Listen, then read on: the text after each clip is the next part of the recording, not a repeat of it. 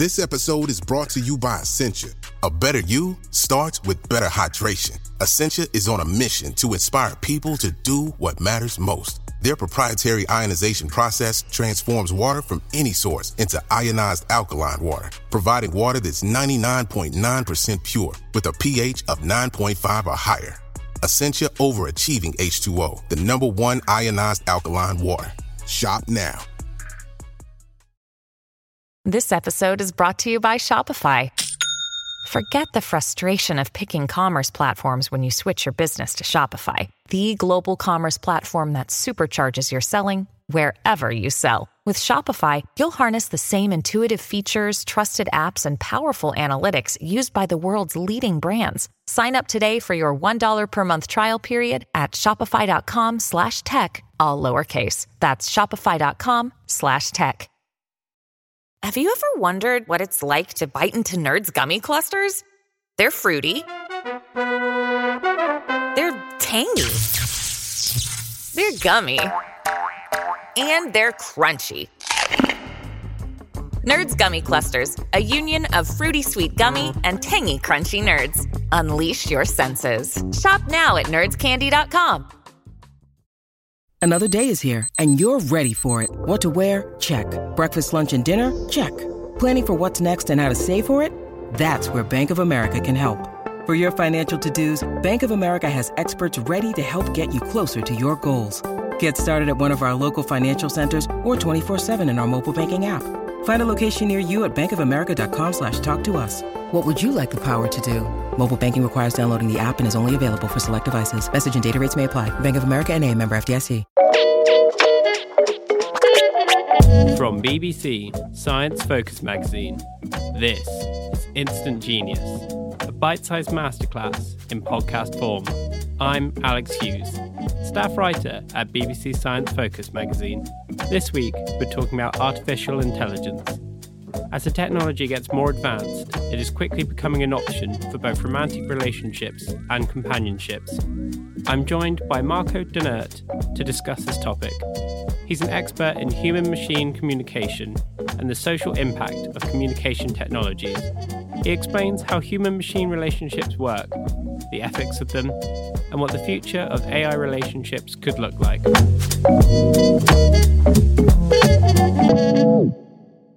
So, when you say chatbot, I'd imagine most people think of ChatGPT. That's where their, their mind will go.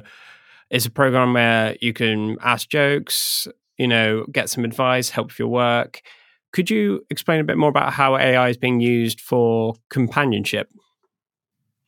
Oh yeah, absolutely. So um, there's like different like application scenarios that we have for AI and companionship. Like one that you're pointing toward is like the chatbot, um, where you can just text or message with a chatbot who is not necessarily designed to just give you answers or you know write like your school essays for you, but to be more of a friend, to be more of a romantic companion.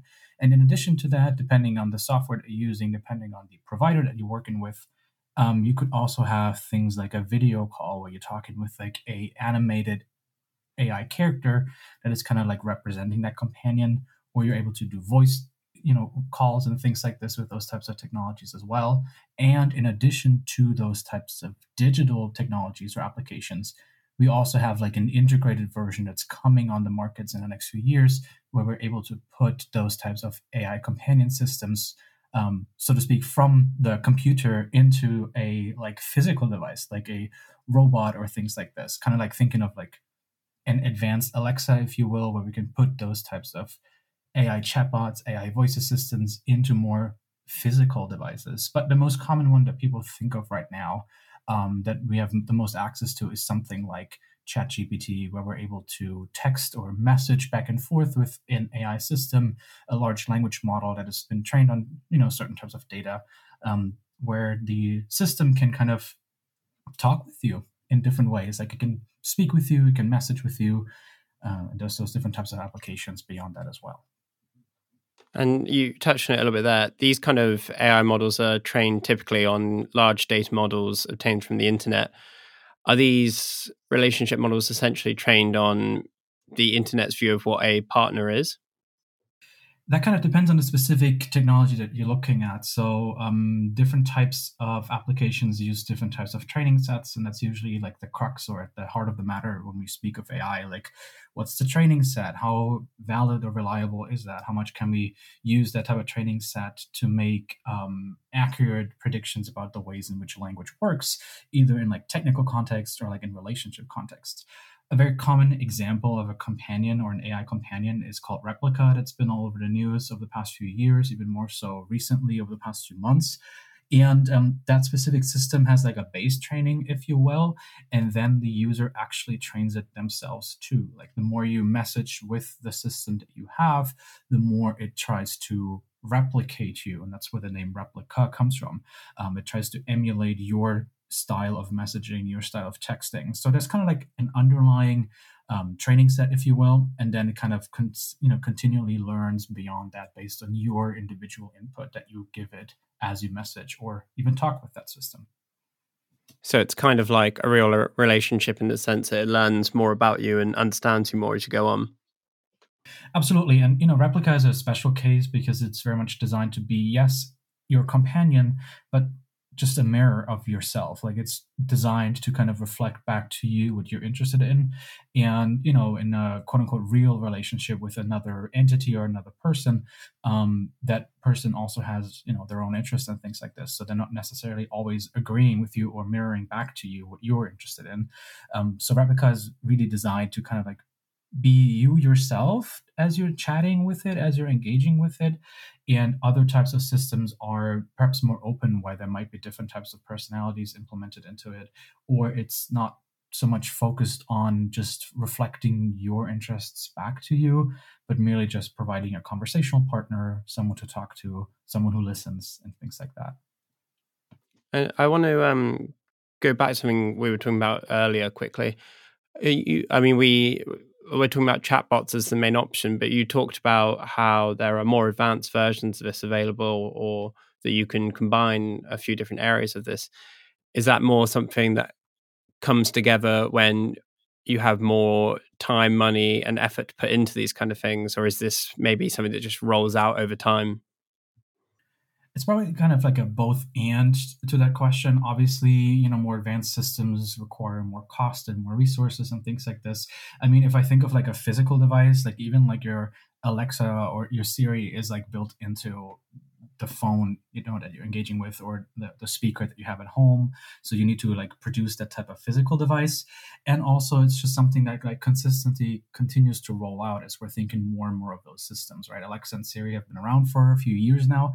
And um, there's more advanced versions where i can try to or at least you know more advanced versions are being thought up or designed right now where we can think of you know integrating voice assistants into other types of systems systems and integrating you know those types of voice assistants into you know social robots and things like this. But that's probably more so in the future than in the in the present right now um, both in terms of cost and availability and also just production time. It takes a long time to produce you know advanced systems that are able to talk quote unquote naturally with us. So I think the focus for now has been mostly on the software of things like ChatGPT that's been around for, you know, eight, nine months or so at this point eBay Motors is here for the ride.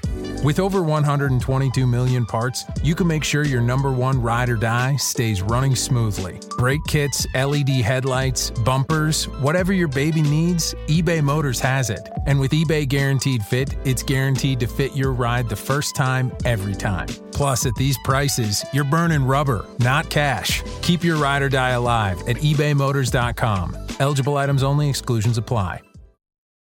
When you need mealtime inspiration, it's worth shopping Kroger, where you'll find over 30,000 mouthwatering choices that excite your inner foodie. And no matter what tasty choice you make, you'll enjoy our everyday low prices, plus extra ways to save, like digital coupons worth over $600 each week. You can also save up to $1 off per gallon at the pump with fuel points. More savings and more inspiring flavors make shopping Kroger worth it every time. Kroger, fresh for everyone. Fuel restrictions apply. Um, there was once a time where meeting someone on a dating site was seen as taboo. I mean, not even that long ago, really. Do you think we'll reach a point where AI relationships are no longer seen this way, or do you think this is maybe something that's seen as more contentious for a longer period of time? Well, to be fair, I think it, it, had been contentious to meet someone online on a dating site for quite some time as well. I think only recently we might have had that shift, not least because of COVID, kind of changing the ways in which people interact online and also offline. Um, but I, I, I, do like the example of the online dating realm, um, where we have certainly seen a shift from kind of like, you know, away from understanding that people might you know be interested in a real relationship online toward really you know acknowledging that people are able to form those real relationships and find a long-term partner that goes beyond a hookup on on a dating site or a dating app um, so i do think the same thing will apply to ai relationships moving forward um, we're kind of seeing like a process that happens at the same time in two specific ways. I think as technology becomes more and more advanced, more and more people are going to not only play with those technologies, but become like seriously interested in those technologies.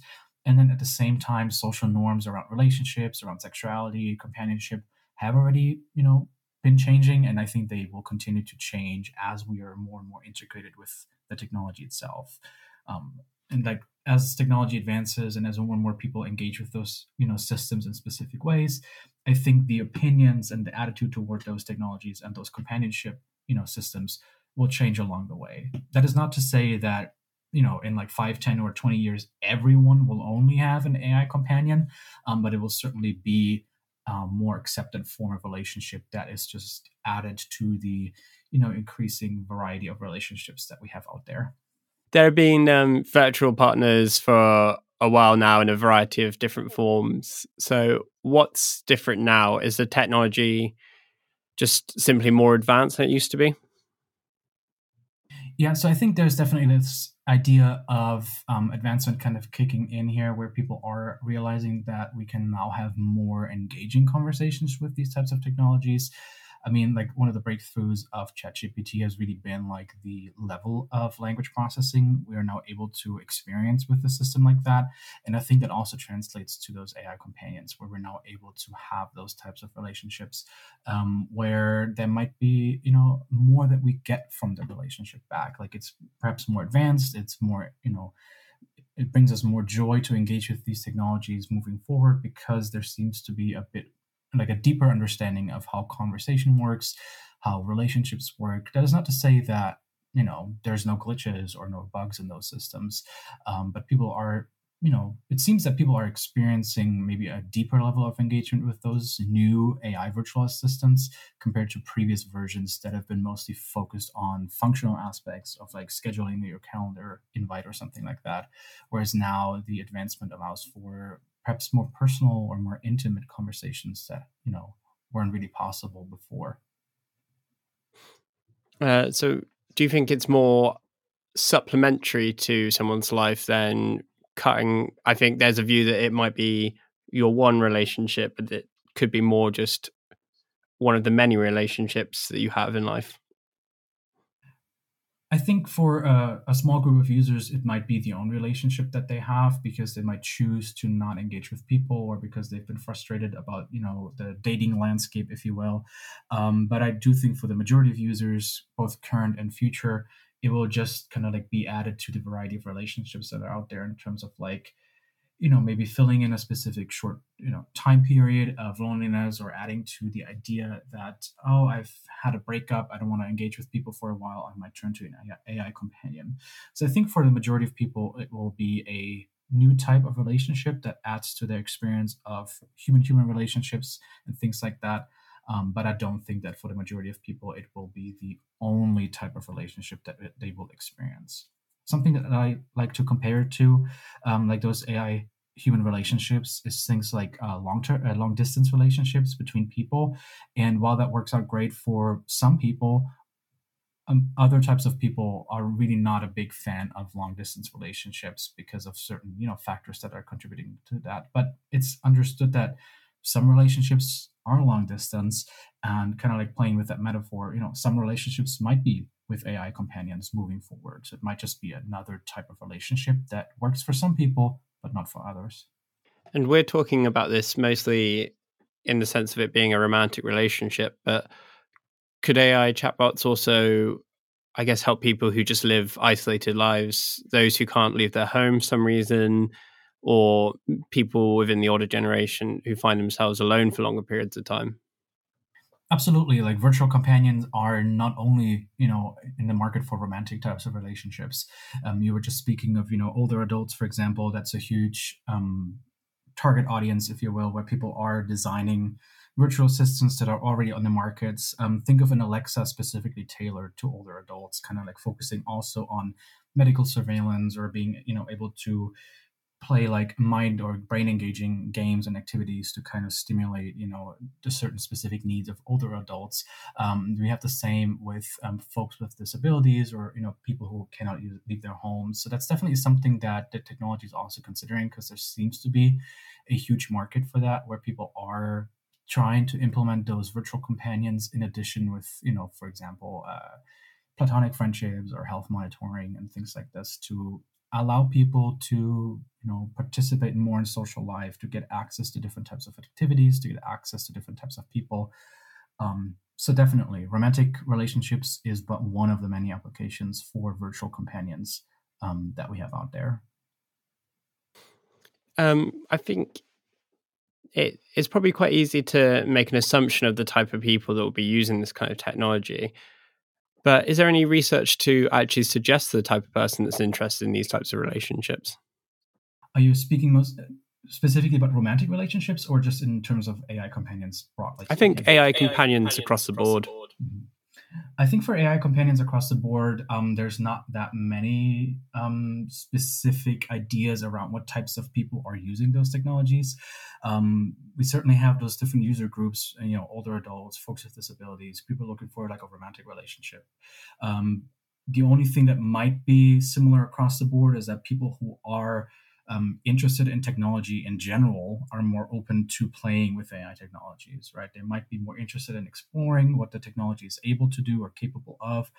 Um, but I think across the board, um, we have you know different types of age groups, different types of user groups, different types of social demographics playing with these technologies obviously one major thing is always going to be financial access right? As we were talking about earlier if we're thinking of a more advanced system that has like physical components to it the cost certainly increases for the user. But if we're only talking about like a digital service i can access on my phone or on my computer it might be you know more accessible to people um, in different kind of like socio-demographic uh, classes. Other chatbots uh, have a tendency to go off piece by accident. They can, you know, occasionally say false information, something prejudice. Generally, I guess the less savory side of information is learned from the internet.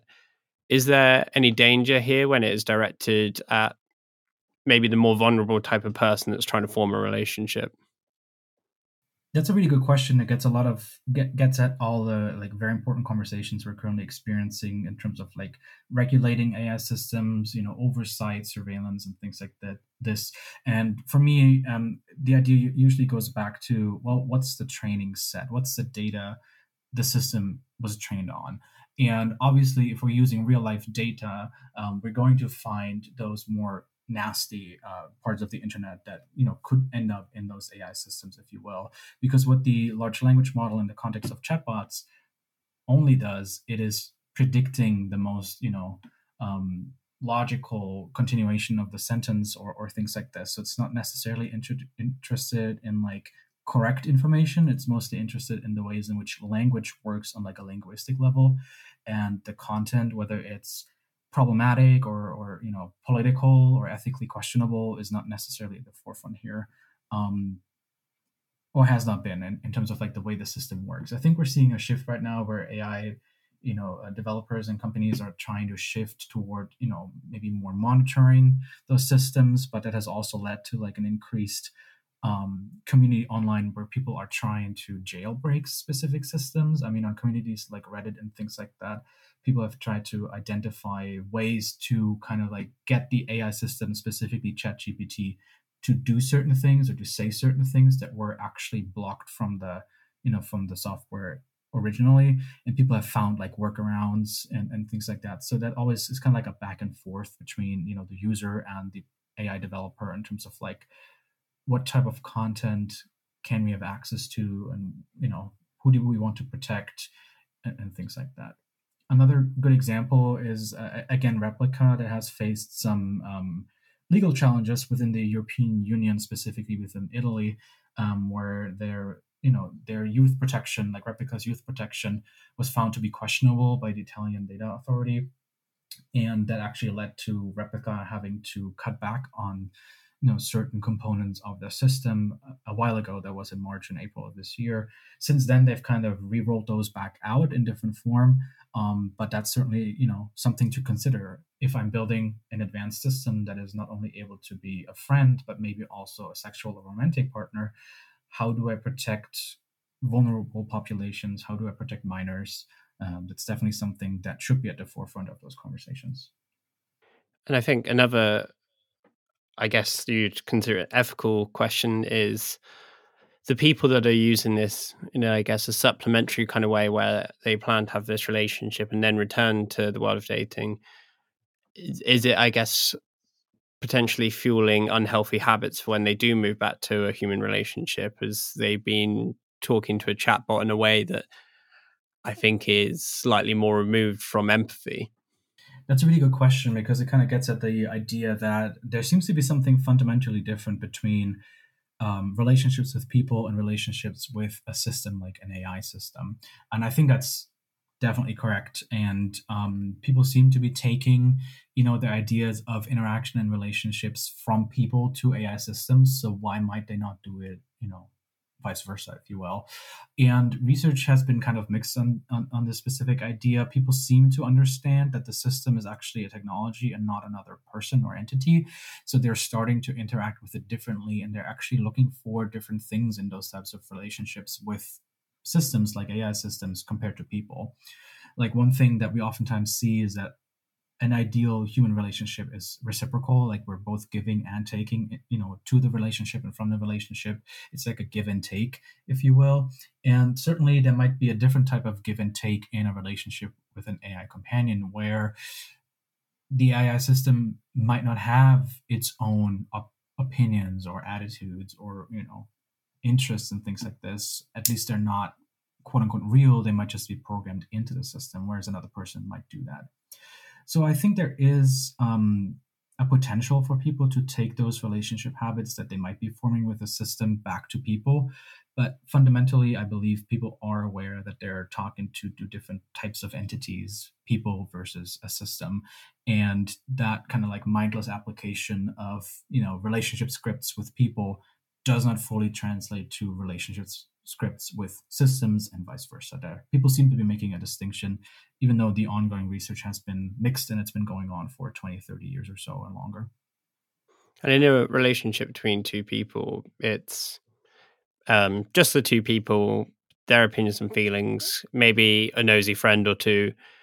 In a relationship with a chatbot there's a third party regulators potential data breaches a surprisingly wide host of people technically involved. Does does this cause any problems? I, I mean, I know Replika had some issues around data losses and things like that. That's a massive issue, absolutely. As you pointed out, like in a human to human relationship, there's usually two parties involved, or you know, like a one on one friendship. But with a system, we do have lots of third parties involved. We not only have like the um, proprietary algorithm or AI system at the base, but we also have you know the company who's trying to make a profit, ideally a continuous profit, right? So that's why we have like those subscription models that have been out where people have to pay monthly or annually or things like this to keep the access open to keep the relationship going. But none of the none of those things protects from uh, you know the idea of having you know a data loss or having you know legal requirements change precluding certain aspects of the relationship to be accessible anymore and things like that. So that certainly adds you know to the complexity of this where we have different interests. Part of this this also goes back to the idea of like the training system and the training data. Like where is the data from? Whose copyrights are we violating potentially? Um, what types of ideas of relationships and conversation or love or intimacy or anything are we actually you know training our system on, how does that then communicate back to the person in the relationship with the AI system and things like this. So there's lots of different types of parties that add to the complexity of a usually very intimate relationship, be it platonic or romantic, right? Ideally, we want this type of relationship to be only with the people that we have the relationship with. Um, but it gets more complicated once we have all those different parties being involved in in that type of relationship. Um, so I think a good place to end this is to ask what you see the future of AI relationships to be, how let's say in the next five to 10 years, regulation will unfold and attitudes, the technology. What do you think is the sort of the next steps? I think the very first thing that we're kind of experiencing right now that will certainly continue over the next five or 10, if not even longer years, is like this, you know, tension between like the hype and the doom about AI. Like, you know, there's a few folks or a few attitudes out there that are saying that you know AI and, and technology is ending life as we know it. Um, and then depending on who you ask, for some this is good, and for others this is something that we should be afraid of. And I think as we engage more and more with those systems, which will inevitably happen, because not only has ChatGPT kind of forced us to engage with those systems even more so, but it's also sparked much more conversation around this, more technological development. So as we continue to engage with these systems moving forward, I think we might be arriving at a more nuanced understanding of what the technology is doing to us and what we're doing to the technology itself in return as well. And that might lead to, you know, much more focused AI regulation, um, much more focused understandings of how we can protect vulnerable populations such as minors and things like this, how we can protect copyright ideas, and you know maybe coming to a societal understanding of what human ai relationships are or could be moving forward. As i mentioned i think um, we might be currently in the phase in terms of like ai relationships where we have lots of early adopters who are interested in these types of things. Who are interested in exploring them because of like a technological affinity or things like this and that will certainly plateau at a at a specific point where not everyone is going to be interested in this and that is fine because that's usually what we see with new technological developments. I don't think we're in that stage yet but we might be getting there in the next few years or so where we're seeing that it might you know ai companions might work for some people and it might not work for others Thank you for listening to this episode of Instant Genius. That was Marco Dehnert talking about AI relationships. The Instant Genius podcast is brought to you by the team behind BBC Science Focus magazine, which you can find on sale now in supermarkets and newsagents, as well as on your preferred app store. Alternatively, you can come and find us online at sciencefocus.com. Thank you.